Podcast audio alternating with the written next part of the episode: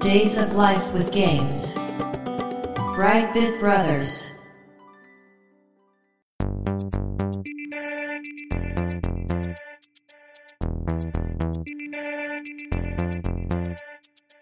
どうも、ワンピー川崎です。どうも、2P 長谷川です。この番組はかつてゲーム少年だったワンピー川崎と 2P 長谷川の2人がゲームにまつわる様々な話題で古きを訪ねて新しきを知る番組です。はい、ということで、ブライトビットブラザーズステージ174です。ありがとうございます。今回のテーマは、忍者じゃじゃ丸くん。はい、長谷川さんですね、今回ね。そうですね。これは当然長谷川さん当時遊んでたタイトル。遊んでました。うん遊んでましたね。私もこれ遊んでたんですけど、うん、うん、最初、あれタイトルうん。うん、こんなんじゃなかったっけみたい なイメージがあってですね。はい、ちょっと調べてみたら、忍者くんっていうね、はい、はい。ゲームがありまして。ああ、そうだそうだと。じゃじゃ丸くんは忍者くんの後に出たゲームやったなと思ってうね。ん、このあたり、ちょっとこうんう混ざってる人がまたいるかもなとそうですね。いう気はしてるんですが、まあそのあたりも多分長谷川さんがいろいろ調べてきてくれてるとは思うんですが。はい。こちらメーカーは、忍者じゃじゃ丸くんは、うん。ジャレコなんですね。ああ、そうでしたね。はい。そっかそっか。じゃじゃ丸くんのじゃってジャレコのじゃなんじゃないかなとああ、ありえる。思ってるんですけど。ありえるわ。はい。そっか、忍者くんの後で、うん、じゃじゃ丸を足してるもんな。うん、うん、うん。その線は当たってるかも。結構、ジャレコのゲームの話、まあ結構ってほどじゃないけど、うんね、過去にもジャレコのしてますよゲーム話してますけど、うんまあ今回もジャレコということで、もうね、メーカー界で話してないのが不思議なぐらい話してるんですけど。 確かにね。うん今回は忍者じゃじゃ丸くんということで、はい。詳しくは本編で話していきたいと思います。今回もよろしくお願いします。よろしくお願いします。 Days of Life with Games. Brightbit Brothers. 君にはマスターできるか、忍法ガマパックンというね、キャッチだったみたいですね。ほうほうほ1985年11月15日う。に、うーんファミリーコンピューターのカセットとして、ジャレコから発売されたゲームなんですが、はい。開発は当世だったみたいです。ああ、そはい。う。うーん。ね。何度も名前を出しているいやそ当うです世。ね開発メーカー最大手いや、もうなん本じゃ当なそいうでです。しょうか。はい、そうです、そうです。 間違いないです。 ね。が開発していて、4900円で売ってたみたいですね。うん。ジャンルはアクションゲームなんですけれども、まあこの頃はアクションが多かったかな。同時期のゲームがですね、はい。チャレンジャーだったり、あ筋肉マンマッスルタックマッチだったり、あとはもうスーパーマリオですね。あ、うん。はい、その頃のゲームです。わあ、すごいですね。うん。うん。で、僕はね、持ってなかったんですね。ほでも、結構遊んでて、う。うんうん。割とね、みんな持ってるゲームのうちの一つっていう印う象んわがかあるんですよ。ある。私の友達の家にもありました。そうそうそう。誰かんち行ったらあって、あった。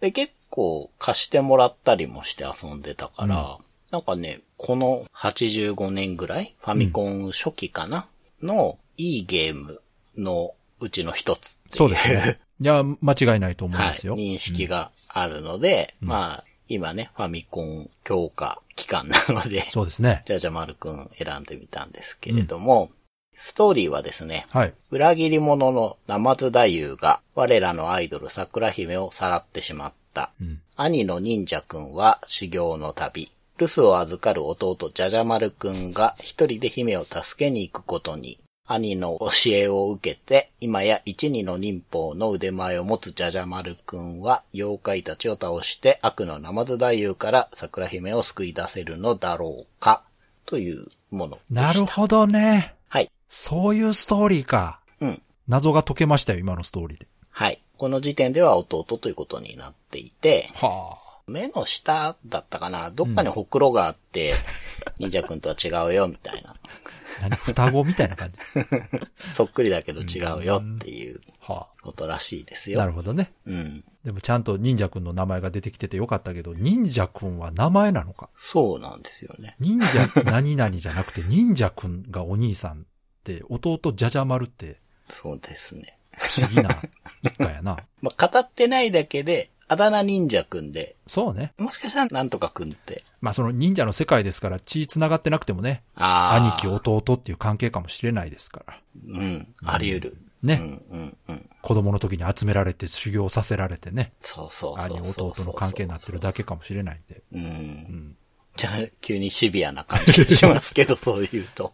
あの、白戸三平の方のね、そうです忍者にねな。って。うんで、システムなんですけれども、主人公のジャジャマルくんを操って、はい。ジャンプで敵の攻撃をかわして、うん。手裏剣で攻撃したり、体当たりで敵を気絶させたりして、うんステージ内にいる8体の敵すべてを倒せば、面がクリアっうんうんうん。てなっていくと。これを何面か繰り返していくというはい。ものなんですが、このゲームはですね、ステージって言い方をしてなくて、うん。シーンって呼んでるんですね。ああ、そうでしたっけはい。まだ面のことをステージって呼ぶのが定着してないのかなこの頃ってのは。もしかしたらそのお芝居とか映画のイメージなのかもしれないうんうんです。そうかもしれないでうす。んそう。タイトル出ますしね。そう、そうなんですよ。うんだからね、それもあり得るなとは思ってるんですけど、ただ多分ね、ついついステージと以降言そううねと思うんです が、まあシーンと読んでいるようですが、横スクロール画面でう。うん。 4段構造というか、そうですね。何が近いんだまあ、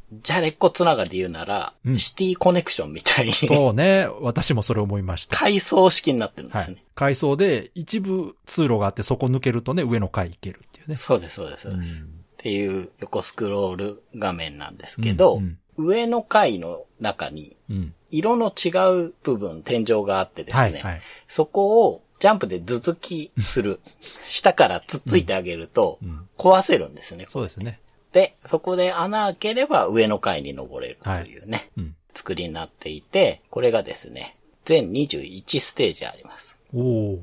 で、さっき川崎さんがちらっと言ってたように、うん各ステージの冒頭にう、ん。 〇〇登場っていうね、画面が出てくるんですよねえ、ねあれいいですよね。そう、あれがすごくいい。しかもちゃんと縦書きでね。そうそうそう。うん本当に時代劇っぽいそうそうです。よね。うんんだから本当川崎さんの言うように、シーンって呼んでるのはわざとかなとも思うんですけれども、とにかくシーンの最初に〇〇登場って出るんですが、はいその〇〇の中っていうのは、うん敵の名前が入る。そうそうそ多分皆さんが一番見たであろうは、うんおゆき登場なんですけれども、う。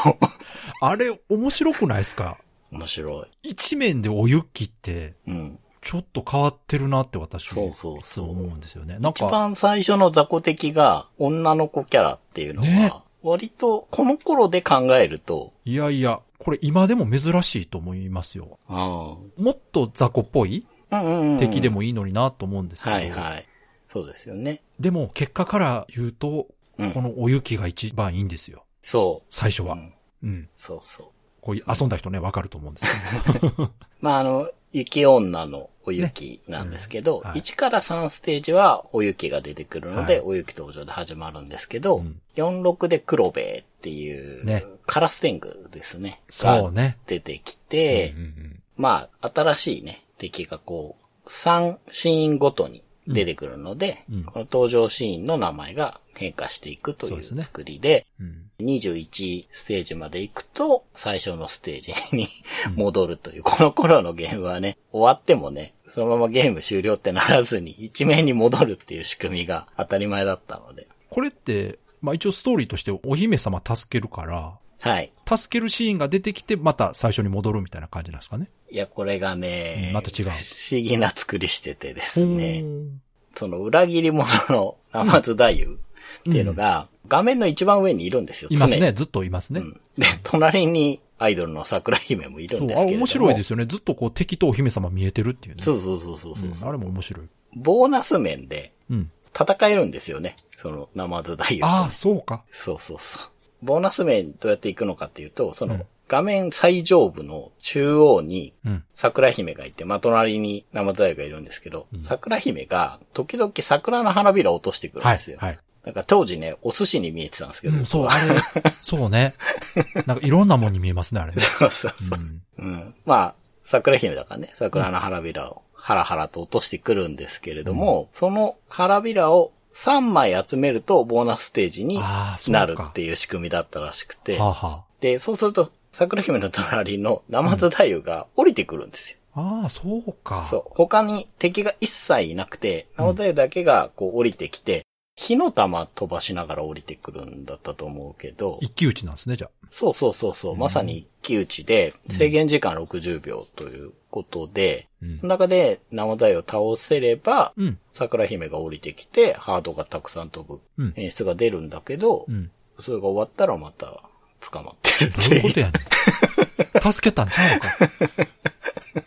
そうなんですよ。 なんすか幻なんです かね。じゃあ、あの、明確にエンディングでこう、助けましたみたいなのはないってことですかないと思います。僕は自力でクリアしたことはなくて、はい動画で一応確認してたんですけど、うん特になかっああ、たとそ思う。うんだけど、もしかしたら最後の最後にもボーナス面が挟まるかもしれないですけど、ちょっとそこはよくわかんないんですけれども。ね、なんかストーリーからいくと明確にうんスパルタン X みたいにね、あはいはいはいはいはい。あとスーパーマリオみたいにうんうんうん。さらわれた女の人助けたよっていう演出入りそうなもんですけうんどうんうね。ん。それはね、あるかもしれない。使い回しになるかもしれないけど、ねその、助け演出あるかもしれないですけど、ねそれかあれか影の伝説みたいに助けたけどまたさらわれてみたいなそうねか。それが一番しっくりくるけど。うん。うん。なんですね。だから、一応、ナマズダイオとも戦えるんですけど、その時は、確か手裏剣真上に飛ぶんじゃなかったかな。ああ、そう。だから、インベーダーみたいな、こう、上から弾打ちながら落ちてくるナマズダイオを下から、横州が縦州なんですそう、そうなんですよね。ね。うんなので、その、普通の横スクロールと、このボーナス面とっていう構造になっていますと。ほうほうはい。で、どうやって操作していくかというと、十字ボタンで、うん。右と左で、うん。ジャジャマルくんが左右に移動と。うんで、下はですね、うん。ガマパックンの時計しか使わないらしくて、で、上あーはそうなんだ完全に使わないみたいです。そっか。まあ、基本左右移動とジャンプってことか。そうそうそうそう、うん A ボタンがジャンプなんですけれども。うんで、B ボタンで手裏剣を投げます。これが、ジャジャマルくんの攻撃そうですになね。ります。うんで、ジャンプの時は、十字ボタンをね、右か左か押しながら押せば、うんそっちの方向にジャンプというね。うん。で、A ボタンだけ押す。うん十字ボタン押さないとその場でちょいっとジャンプするっていう、うんまあまあ、すごくオーソドックスな作りですよね。うん。そうですね。で、敵の攻撃、まあ敵も飛び道具打ってきたりするんですけど、うんこれに当たったり、うん制限時間がゼロになるとうんミスになって、うん。まあ残機が減るということになってます。うん。ただ、敵自体に接触してもミスにならないんですね。ああ、そうでしたね。はい。うんうんで、これ、最初のうん。うん。忍者ゲームの紹介だったと思うんですけど、影の伝説を紹介した時にもう同じことを喋ってると思うんですよ。はいはい。あれも敵本体に接触してもうん。ミスならない確か作に。りで、じゃじゃ丸くんもそうなんですね。うん。で、こっちはですね、敵本体に接触すると、うん。こうお互い後ろにちょっと弾き飛ぶんですよ。うんうん。だから、すり抜けるっていうんじゃないんですけど、それがね、ほんと影の伝説の時と同じことを言うんですけど、うんその動きが忍者っぽくなるんですよ。わかる。うん。ほんと、つばぜり合いしたかのように、こう、弾き飛ぶのが忍者っぽいんですよ。なんか独特ですよね、あの感じね。うん。うん。うん。そうそうそまあ、影の伝説は頭身が高くて、うん。シュッとした忍者。で、こっちはね、リフォルメされた可愛い忍者のジャジャ丸くんですけど、ただその妖怪とこう当たって弾け飛ぶ感じって、うん。ほんと川崎さんが言うように独特で、うん。かっこいいんですようんうね。んうん。ただあの、高い位置、自分の方が高くて踏みつけてあげるとうん。う、ん。相手が気絶すると。そうですね。まあ、ピオールと言えばいいのかな、ゲームっぽく言うと。で、当然逆をやられると、ジャジャ丸くんがピオります。そうですね。うん。で、この時に、左右の目が大きくなったりちっちゃくなったりっていう、この、80年代らしい漫画表現をするんですよ。あの表現はすごく記号的な感じしますよね。そうそうそうそうそうう。ん漫画チックというか。うんうん。ピヨピヨピヨピヨして。そうそうそうそう。はい。印象的ですよ、やっぱ。うん。すごく印象的だし、伝わりやすいんですようんね。そうですねあ、この間は動けないなっていうのがすごくよくわかる。うん。ちゃんと凝ったアニメーションしてるんで、うんそうですね。この踏みつけっていう技術も結構大事かなと思うんですけど、まあ自分がね、気絶してるとピンチになるんでそう、ですね。はい。ただね、すぐミスにならないっていうのがやっぱり、こう遊びやすかった。そう、ちょっとね、親切ですようね。ん、ところかなと思ってた。そこはもう人気の理由なんじゃないかなと、難しすぎなかったと思うんですよ。うん、わこかるのわかゲーる。ムは。簡単ではないんですけど、そうね、簡単でははない。確かに。そう。スッとクリアできるようなゲームでは全然ないんですが、あんまり遊んでてストレスのある感じはないんですそうよ。ですね。うん。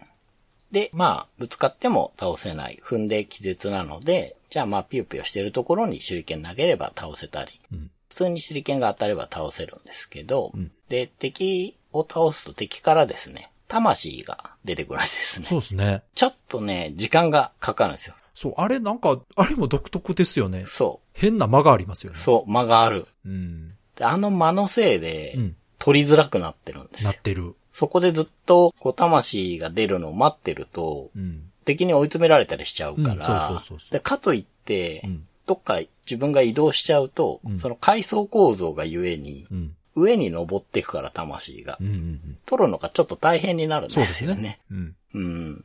その魂がですね、うこう、白い漫画の鬼太郎がよく天ぷらにして食ってるやつ。そうそう。伝わるから、そ れ。もう、いわゆる人玉みたいなやつね。そうそうそうそう、人玉って言えばいいのか。うん。それがゆらゆら揺れながら画面上部に登っていくんですけど、これ取るとスコアが加算されるそと。うですね。うん。で、何個取ったかでクリア時にボーナスが入るっていう仕組あみーにそうなかっそうかてますね。ただ、パーフェクトに取るのは結構難しかっそうですね。た気がします、ね。敵を倒すのはそんな難しくないけうどんうん、うん魂全部取るのは難しいな、ちょっと。難しいんですよ。うん。そう。画面スクロールさせると途端に取りづらくなるんで。そうですね。うん。ただここのね、本当にすぐポッと魂にならないのがいいアクセントになってたなとは、今になって思いますね。そうね。あれ多分わざとなんでしょううね、あれんね。。そうそうそうそう。うんだからそういう細かいところでやっぱりゲームとしての面白さだったり、うん。ジレンマ的なものっていうのをやっぱ考えて作ってるんだなって改おそらめくてね、そうでしょうね。思いました。うん。で、得点がどんどん入っていくとですね、はいじゃじゃ丸くんの残機が増えます。ゲーム開始時は残機3なんですけれども、2万点で増えて5万点でもう一回増えるのかな、うんうん。っていう仕組みになってるようです。あとですね、その上の階層に登る壊せる天井。はいあれをね、続きでバスンって壊した時の音が結構気持ちがいいんですけね。ど、そうそう、楽しい。そうそううん。ああいうとこがね、この時代のゲームは本当にああいうところが大事だと思ってるんですけど、壊すだけでも楽しいんですけうど、んアイテムが出ることが結構あって、そうですね。これが嬉しいんですけれども、どんなのが出るかっていうと、得点が増える小判、うん。あと残機が増える小丸っていうのかな。ちっちゃいじゃじゃ丸くんうん。ですね。であと、手裏剣の飛距離が伸びる赤い玉みたいなやつが。ああ、ありましたね。はい。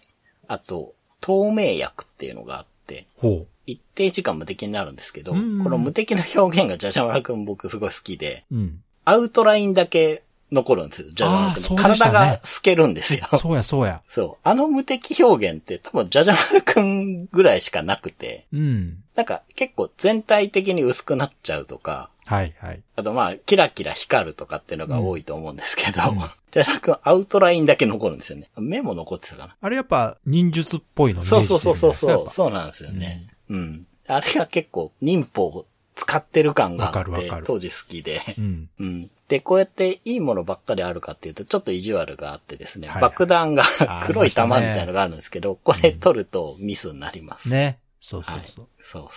だから、壊してね、うん。気持ちよく壊して、もう一回何も考えずジャンプすると爆弾で死んだりするそのうで、そうそう。ちょっと気をつけなきゃいけないっていうことなんですが、こうやってアイテムを集めていくと、うん。ある忍法が使えることがあります。そうですね。はい。で、これが、じゃじゃ丸くんの最大のアピールポイントだと思ってるんですけれども、そまあ僕は当時、もうここに興奮して遊んでたう。わかるわかるこ。ともあるんですけど、うん忍法ガマパックンっていうものが、ねそうそうそこれはお兄ちゃんの忍者くんは使えなかったと思うんですそうけでど、画面の上にいろいろ表示物があるんですけれども、う。うん。その中のその残機の小丸くんっていうのが4人並ぶか、うん。で、パワーアップアイテムが4種類あるんですけど、うち3つを取ると、ほうほその上にどんどんこう表示されていくんですね。う。うん。で、パワーアップアイテム3つか、小丸くん4つかのどっちかの条件を揃えると、うん。じゃじゃまくんの足元から大きいガマが現れます。うん。で、ガマパックンっていう忍法のこの最中っていうのは、うん。無敵状態になると。そうですね。うん。で、敵はなんか金縛り状態になっているっていう設定で、うーん。ガマに乗ってですね、うんそのステージ内の敵を食べることができるという。まあ、ヨッシーみたいになってるんですそね。うです、そうです。 で、敵を食べると、一人につき1000点入るよ、みたいな。ねこのね、ガマに乗るっていうだけでね、すそうですごねくテンションが上がるんですよ。まあ、忍者といえばやっぱ、大釜ね。うん、うんうん。これ、だいぶ古典忍者ですけど。そうですね、古典ですね。最近のに、あ、でも、一応、ナルトはそこ引き継いでるからね。そうなんですよ。うんナルトはね、ちゃんと、ね。うん、ガマ呼ぶんで。そうそう。あれだかあらそこ、は好きですね。知らない若い子はなんでカエルなんやろうってね、思いますもんね。そうですよね。海外の方とかもなんでってねそうそうそう。思ってるけど、うんまあ、古典ですよね。そう古典ですこれはね、もう本当にあの、 僕あの、ロボダッチっていうプラモでも、 ガマ忍者がすごい好きだったので。いや、でもね、 あれは我々が子供の時でもやっぱり違和感はあったんですよ。なんでとは、そね。う。なんで忍者は大きいカエルを呼び出すんだろうってうね、ん、うん、うん。ただまあ、かっこいいなと。そうそうそじゃじゃ丸くんいいなってう。いうね、うんそうそう。感じなんですけど。 Days of Life with Games. Bride Bit Brothers.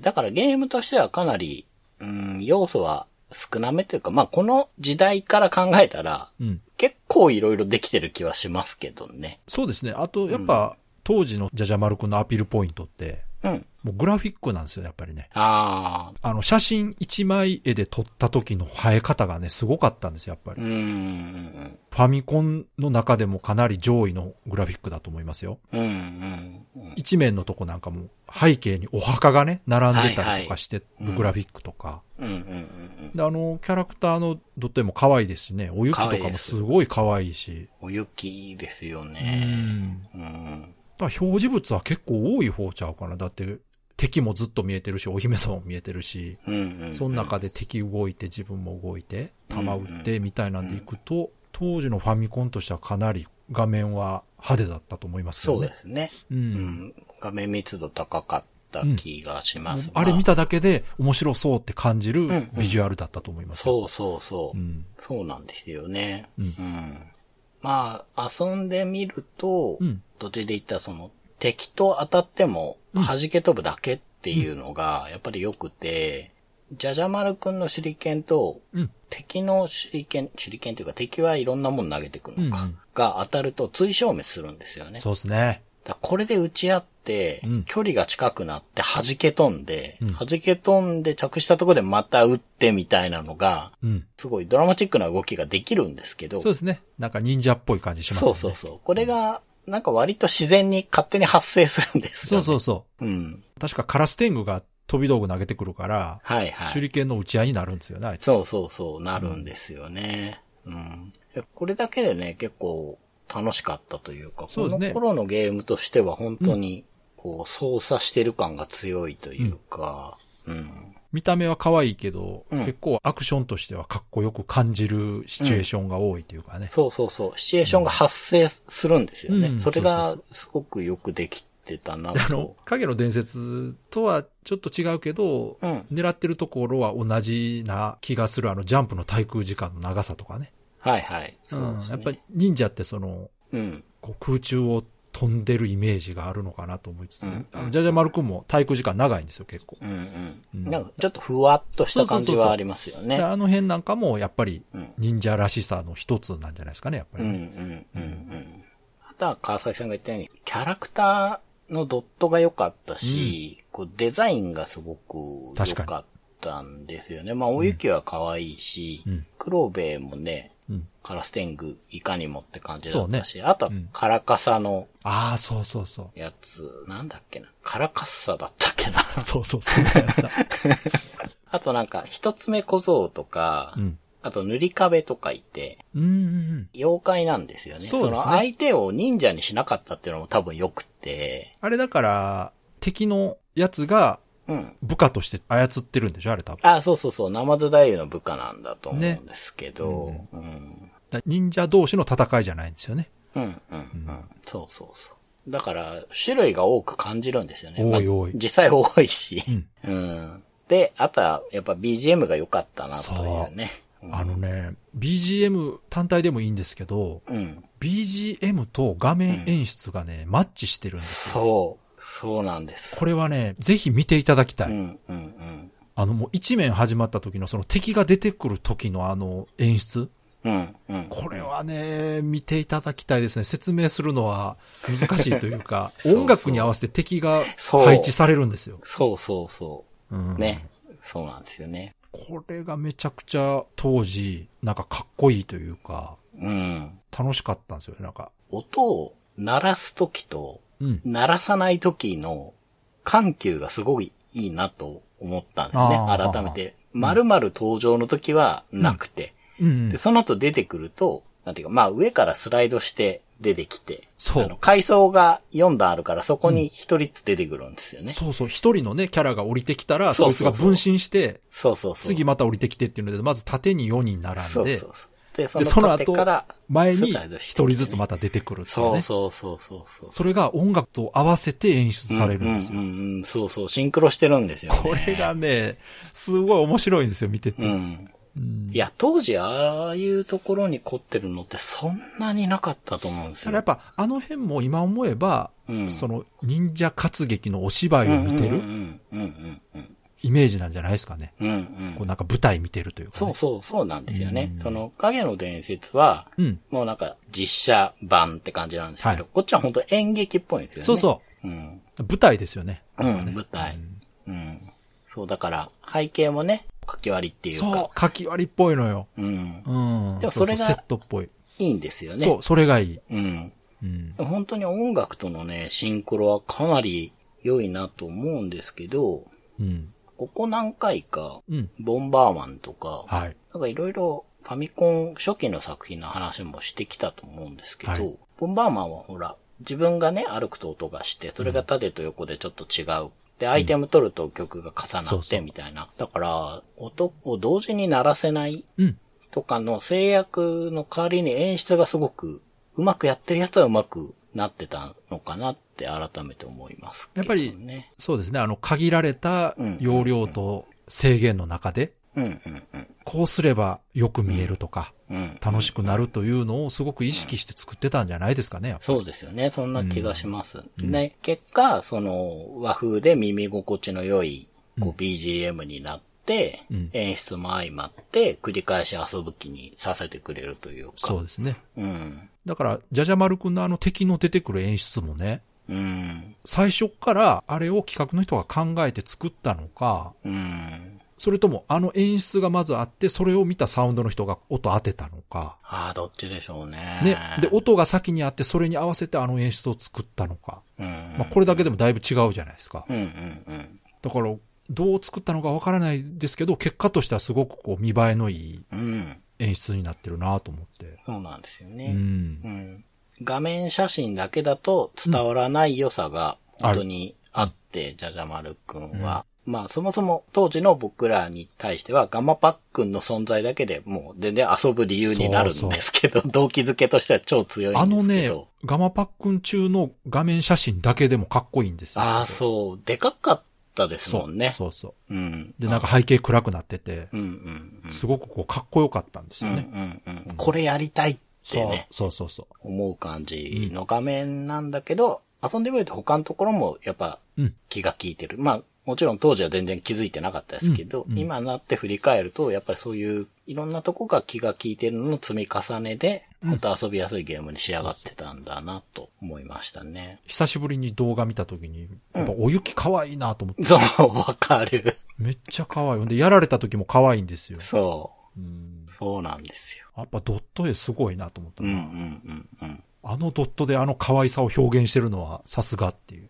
うん。ね。うん。すごい。だからもう本当川崎さんが言うように、最初にお雪から始まるのはもう大正解。正解です。うん。ちょっとね、大人になって考えたらなんで このキ ャラ、黒部でええやんとか思うけそど。うそうそう。うん。うんうんうん。いいんですよね、お雪がね。うん。だって雪女って結構強めの妖怪ですからね、あれ。うん、そうですよね。どっちかというと、あの攻撃能力としてはかなり強いから、うんうん。一面で出てくる雑魚じゃないよって いうね。うんしかも、8体出てくるっていうね。うん。雪女8体出てくるんやっていうのも結構びっくりしたけど。うん。なので、うん。いろんなね、ところが集まっていいゲームにそうですね仕上がってるいゲやームほんとだそうなと改めてうん。思ったんですけど、うん。で、結構じゃじゃ丸くんシリーズはうん。続編が多いんですね。そうですよね。はい。うん割と出てるんですよ。うんうんそして、迷走しているうんシリなるほーズど。なんです。うーん正当進化型の、じゃじゃ丸の大冒険っていうのはファミコンカセットで出てるんですけど、これ、はい川崎さん知ってます なんかね、聞いたことはあるな。うん。うんでね、これ、あんまりね、遊ばれてんの見てないんですよ。見僕てないのですね周りは、うん少なくともあんまりみんな買っておなかかったしいですね。じゃじゃ丸くんめちゃくちゃ売れたと思うんやけど。そう。でしかも、うん。屋敷の中みたいなうん舞。台から、うん。外のフィールドになってるんですよ。はい。いわゆるスーパーマリオみたいに普通の背景になってるんですよ。うん。だけど、うんあんまりみんな遊んでなくて、それはまあ時代の流れ的に、うん。まあこれが出た時には、そう珍しくなくなっちゃってたっていうのもあるとは思うんですけど、あ、じゃあ結構間空いてるんですかいや、翌年とか翌々年ぐらえいだー、っじたゃと思いまあ、す。まだまだいけるんじゃないそう。で、うん。久々に遊んでみたんですほうけほどう、、あ、持ってるんですかはい。うん。 BGM がうん。最初の方が全然いいんです。なんかね、なんていうかな、うんなんかもっと渋い時代劇みたいな曲調になっちゃってるんですよ。あ、ああ、そうなの。うん。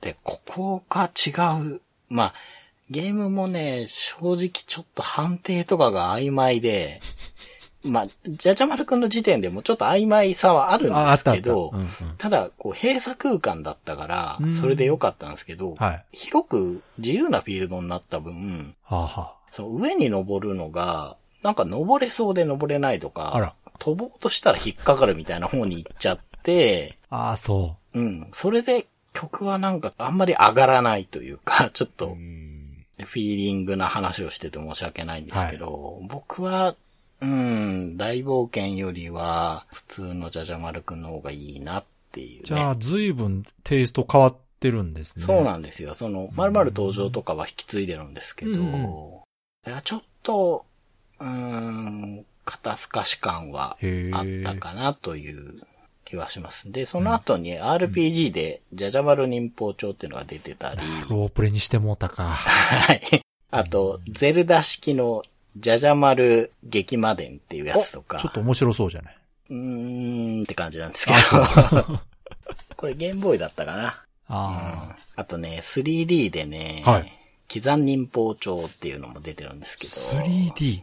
はい。これかなり良くないんですよ。これ かなりよくない。いや、聞いたことないよ。うーん。まあこんな感じで11作出てるんですね。あ、すごいじゃない。コレクション作品みたいのも含めてうん出てて、うん。うん。スイッチでもね、いくつか入ったああ。パックみたいのが出てたりするんですけど、じゃあお兄さんの忍者くんどうしたっていそううね。とこなんですがう、ん。遡ると忍者くん魔女の冒険っていうゲームがありまして、はい。はい。これは1984年にアーケードゲームとして稼働したゲームです。そうです。覚えてる。で僕も遊んだことあるんですね。うん。でも子供だったっていうのもあって、うん。川崎さんと一緒で、ジャジャマルくんとごっちゃになってたんですよ。わかる。でも、なんか、だるまの敵いたよなとか、はい。はい。山をどんどん登ったよそなうでみすたい な印象はあって、そっちがね、忍者くんそ、魔女の冒険なんですけれども、うんこれもよくできたゲームというか、まあ、ジャジャマルくんのいいところは、うんほとんど忍者くんの時にできてるとそはうそ思うんですけじど。ゃじゃ丸くん、ベースはね、忍者くんなんですよ。は。い。うん。ピヨった時にするアニメーションとかね。うん。そういうのも。そで、忍者くんは敵に黒い忍者とかいますからね。うんもうちょっと忍者対決感があるんですけそうど。そうそう忍者同士がね、戦ってる感じがね。そうそう、敵のね、なんかこう赤いグラサンみたいなした忍者が好きなんですよ。あの、かっこよかったんですけど。で、これはね、城とか岩山を舞台に、うん。そうね。赤い忍者装束の忍者くん。うんまあもう、ジャジャマルくんと見た目一緒ですそうよ。ですね。一緒です。操作しないと、両手を上げてこっちを向くのまで一緒なんですけど。あのアニメーションが俺は大好きなんですけど。めっちゃ可愛いですよね。そう、あれめちゃくちゃ可愛い。 その忍者くんを操って敵をね、うんでめさせるのが目的っていう、そうそまあ一緒ですよねう。ん。うん。まあ即死性の 2D アクションっていうとこまで一緒なんですそが。うですねうん。で続編もあってですね、忍者くんアシュラのショーという名そう前でで、すね。うん、出ています。はいが、このゲーム出してるのが、うん。 UPL って会社なんですね。そこですよね。これなんで違うんやろ、メーカうーん。で、UPL ってうん。知らない方もいるかなと思うんいですけやいるでしょうどそ、うん。有名なのって何なんだろう宇宙戦艦ゴムラかなあとはペンギンくんウォーズとか、ああ、有名ですね。はい、ここら辺だと思うんですけど、はいちょっと癖のあるゲームは出してるんだけど、はい。まあ面白いゲーム作ってたなっていう印象はあるんですよね。うん。で、この、今回調べて初めて知ったんですけど、はいこう栃木県にあったらしいですね、UPL あってそう会社は。はい。うん。へえ。ゲームソフト開発及びエレメカ製造販売を行っていた。ああ、エレメカもやってたのか。はい。ということで、ただ1992年に倒産してしまっていると。うん。で、忍者くんのファミコン版が、販売じゃれこ、開発統制という同じ座組じゃじゃ丸くんとね、はい。で、行ったこともあって、うん忍者くんの続編だって思われてるし、僕は思ってたし、川崎さんもそうなんじゃないかなと思うんですが、うん。どうも UPL に無許可で出しててえスピンオフ作品らし嘘でし ょい。うーん。まあ、当事者ではないので、どこまで本当かわからないですけど、僕が見た資料にはそんなようなことが書いてあって、まあまあまあ、だから、じゃじゃ丸くんと忍者くんは違うよと。違うもんですよと。違くは見えないけど。え、でも、ストーリーに出てるやん、だって。だからストーリーの時に、うん。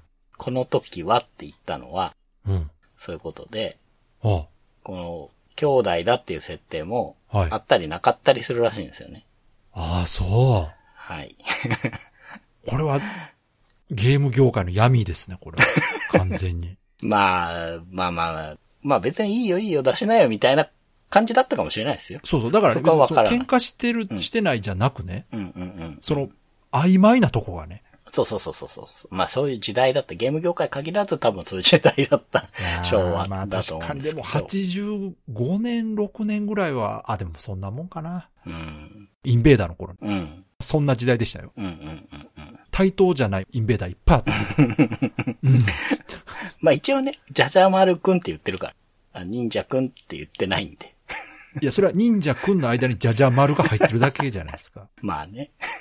あ、そう、そういうこと。なんかね、変だなと思ったんですよ。そうなんですよ。 2でもないし、そうそうそ大々的に忍者くんの続編って言ってるのも聞かないし、う。うん。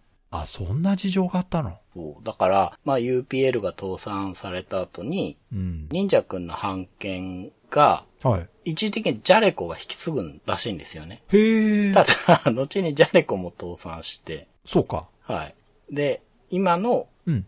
UPL のうん。権利っていうのは、ハムスターが、あ、はい、持ってるらしいんですね。納得ですね、それは。はい。で、ジャレコ作品の権利っていうのは、シティコネクションっていうところにそうですね。移行してるんですよ。それ前なんかシティコネクションの時に話しましたね。はい。会社になったよ。うん、うん、うん。そうか、そうか。だから、あのースイッチでね、忍者ジャジャマルコレクションっていうのが出てるんですけど、ほうほう。これにはだから忍者くんは入ってないんですよ。ああ、じゃあもうそういうことか。なるほど。うん。それはわかりやすいな。うん。ジャジャマルコレクションは何本ぐらい入ってるんですかジャジャマルコレクションは初期作のうん。 5本が入ってて、うん。なんかリミックスしたみたいな新作が入ってたりええめっちゃお得じゃないですか。しますね。うん。だから初期のやつ遊びたいなーって思ったら、うん。まあこれはいいんじゃないいいかですなねと思いますね。スイッチと PS4 であら出てるみたいなんですけれどもうんう。ん。遊びやすいですね、それは。うん。うん。で、まあ、それでね、遊ばなくても、任天堂スイッチオンラインで、フうんァミコン版が配信されているようなのでそうか、あったな。はい。あったわ、見たわ。結構早い段階でじゃじゃ丸くん入った。いや、やっぱり、長谷川さんの目に狂いはないですよ。これやっぱファミコン代表するタイトルってことでうすよ。んうん。うん。そりゃそうや。ね。あの、やっぱ当時、よく遊んでた人が多いタイトルだったんだなと思いますね。これ多分売り上げ本数もかなりいってたんじゃないですか。ああ、そうかもしれないですね。うん。だと思いますよ。これ当時としては結構ヒットしてたはずですよ。よう見たもん。うん、見た見た。う。うんん。ね。だからまあ、最後ね、ちょっと忍者くんとの関係でギ スギスしましたけど。あの、ゲームとしては本当にうん。じゃじゃ丸くん面白いのそうで、ねはい。ぜひね、オンラインで遊べる方はやってみあて、そうですね久しぶりにね。ニンテンドースイッチオンライン加入されてる方はね、遊べると思いますので、うん。懐かしいんで遊んでいただくかね、はい初めての方は、あ、こんなゲームがあったんだそうなとそ思うっそてう。ね。あ、このことを言ってるのか、そのそう出現がいいってこれか、みたいなね。そう、あの、そう、そこ見てほしい。とりあえず、出現演出は見てほしいな、敵の。うん。すごいいいですよ、あそこ。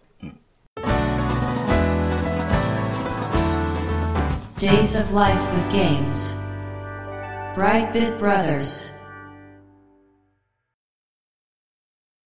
では、そろそろエンディングなんですけども、今回も長谷川さんのレトロゲームプレイレポートお願いします。はい。レトロゲームプレイレポートではゲームシステムだけではなく、ストーリーについても隠さず話していきますので、これからラグランジュポイント遊ぼうという方は、最後まで飛ばしていただければと思います。はい。今週の進捗ですけれども、はいソーラーカーで外に出たあたりからかな。うん。で、道がよくわかんないので、まずはうろうろすると。はいレベルもついでに上げるということでね。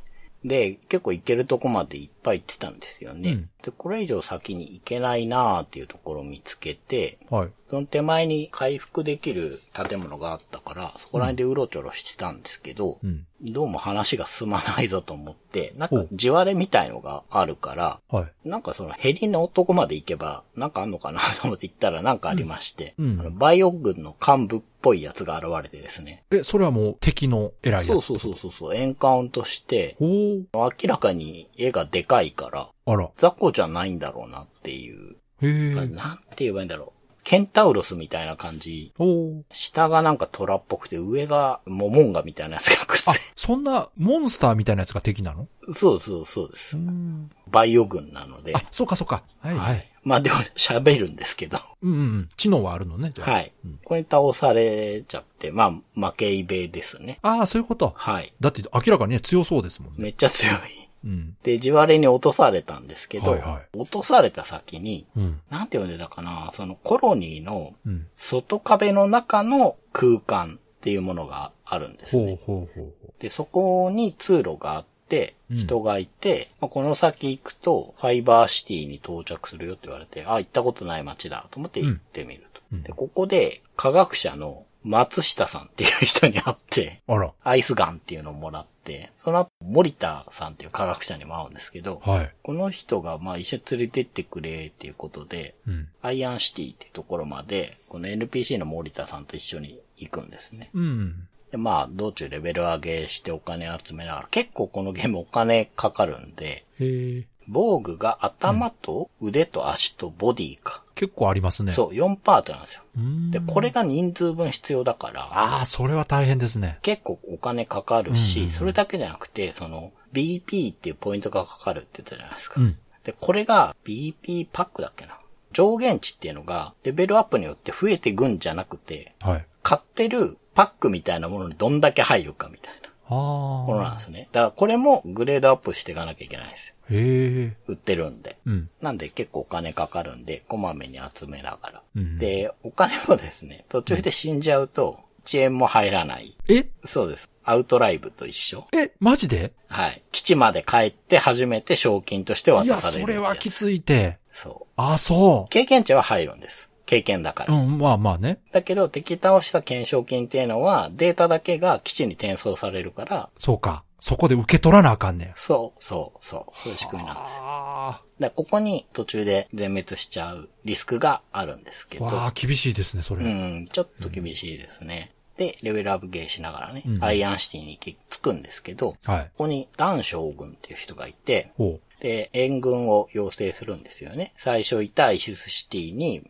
バイオ軍が来てるう。かあらあ、、そっかそっか。来てくださいうん、頼みに来たんですけど、うんまあ行ってあげるけど、今電力が切ってあるから、うん。電力を電源入れてもらって、 発電所みたいなとこ行ってね、うん。で、電力回復させて、うん。工場みたいなの稼働させてみたいなことで、まあとにかくお使いなんですね。いや、自分たちでやれよ、自分たちで。 軍でしょって思うんだけ ど、うん、いっぱいいるんちゃうの、人。そうそう、電源入れてこいって言われて、あ、はいっていう感じで、 素直やな。はい。うん。ただ、あの、パイロボットっていうものをくれるんですよ。ロボット。うん。パイロットのロボットで多分パイロボああ、ッそうト。いうことね。はいはい。運転してくれるんや。そううん。パイロボット1っていうのをくれるんですけど、うんこれでソーラーカーの上のモービルっていう、ちょっと浮いてるやつに乗れるようになるんであー、そういうことす。そう。それは自分では運転できない乗り物なんですね、じゃそうそうそうそうそうそうそうあ。。なるほど。そう。で、これ何がソーラーカーと違うかっていうと、はい舗装された道路以外が通れる。ああじゃあ行動範囲広がるってこと。そうです、そうでうすん。だから荒らされてるので、舗装された道路も途中で壊されて、瓦礫みたいになってたりするんですよ。んそういうところも通り抜けられる。へえ、面白い。そうやって行動制限かけてるんかそうそう、これいいですよね。面白い。理にかなってる。それはちょっと浮いてるからいけるわ。なるほどねって思うはいあはらい。うーんで、これで、北のエレキシティっていうところに、 もうまんまですよね。なん 電か気、あるからエレキシティ。話聞いてるとメタルマックスみたいな感じがしたな うん。はい、行くんですけど、うんこのエレキシティはもう人が住んでないせいか、うん敵がね、単なるダンジョンでしかないんですけど。ああそうなのうん。で、ここで、タムっていうちっちゃい子供と、ほうあとクリスっていう女の子がはい。仲間になったという。で、まあ、うん。電源も回復させましたね。仲間って戦ってくれるってこと戦ってくれるのはクリスの方。ああ、そういうこと。で、うん途中で同行した森田さんとか、このタムっていう子供っていうのは非戦闘員なんですよ。なるほど。戦えないのね。うん、うん、ううんん。だから戦いには参加してこないんですけど、うんうん戦闘中に声出しだけするんで すね。え、あの、もっと気張らんかいって、なんあか、応援してくれんの森田さん関西弁 で。えー面白い。あ、それはでも一緒にいる感じしていいじゃないですそか。。うそうそううーんう。。タムってほんとちっちゃい子だからう、んうん。なんか、おしっこちびっちゃったとか言うんですよ。えー、でも、面白い演出ですね、それね。そうですうね。んそれいいと思ううで。ん、誰かがいる感はあそうる。、一緒にいる感じはする。うん。なんで、今、戦闘員はうん。 3人で、うんまあ、タムを連れて、森田さんはね、アイアンシティで別れたんだよな、あ確か。はい。まあ、科学者でアイアンシティに行くのが目的だったから、そこで一応別れて、で、このタムっていう子が、うん工場かなんかの博士の孫とかでおー、セキュリティみたいなの解いてくれたりするんですよ。なるほど。タムのおかげで確か電源が入れられたような気がうんするので、まあ一緒に連れ回しているところですう。ね。うんん。だからこれから電源入ったよってことでもう一回将軍のとこに帰って、まあ援軍連れて元のイシスシティに戻ればいいのかははなっは。ていう感じですね。なるほど。ちなみにその仲間のパーティーって最大何人までとか分かってるんですかあ、多分ね、枠見ると4人ですね。うんだからあと1人入ってくるのか戦な。闘できる仲間は最大4人。はい。うんインターフェース見てる感じ、あと1枠空いてるから。 4人というかあれか、自分含めて4人ね。あ、そうそうそうそうそう。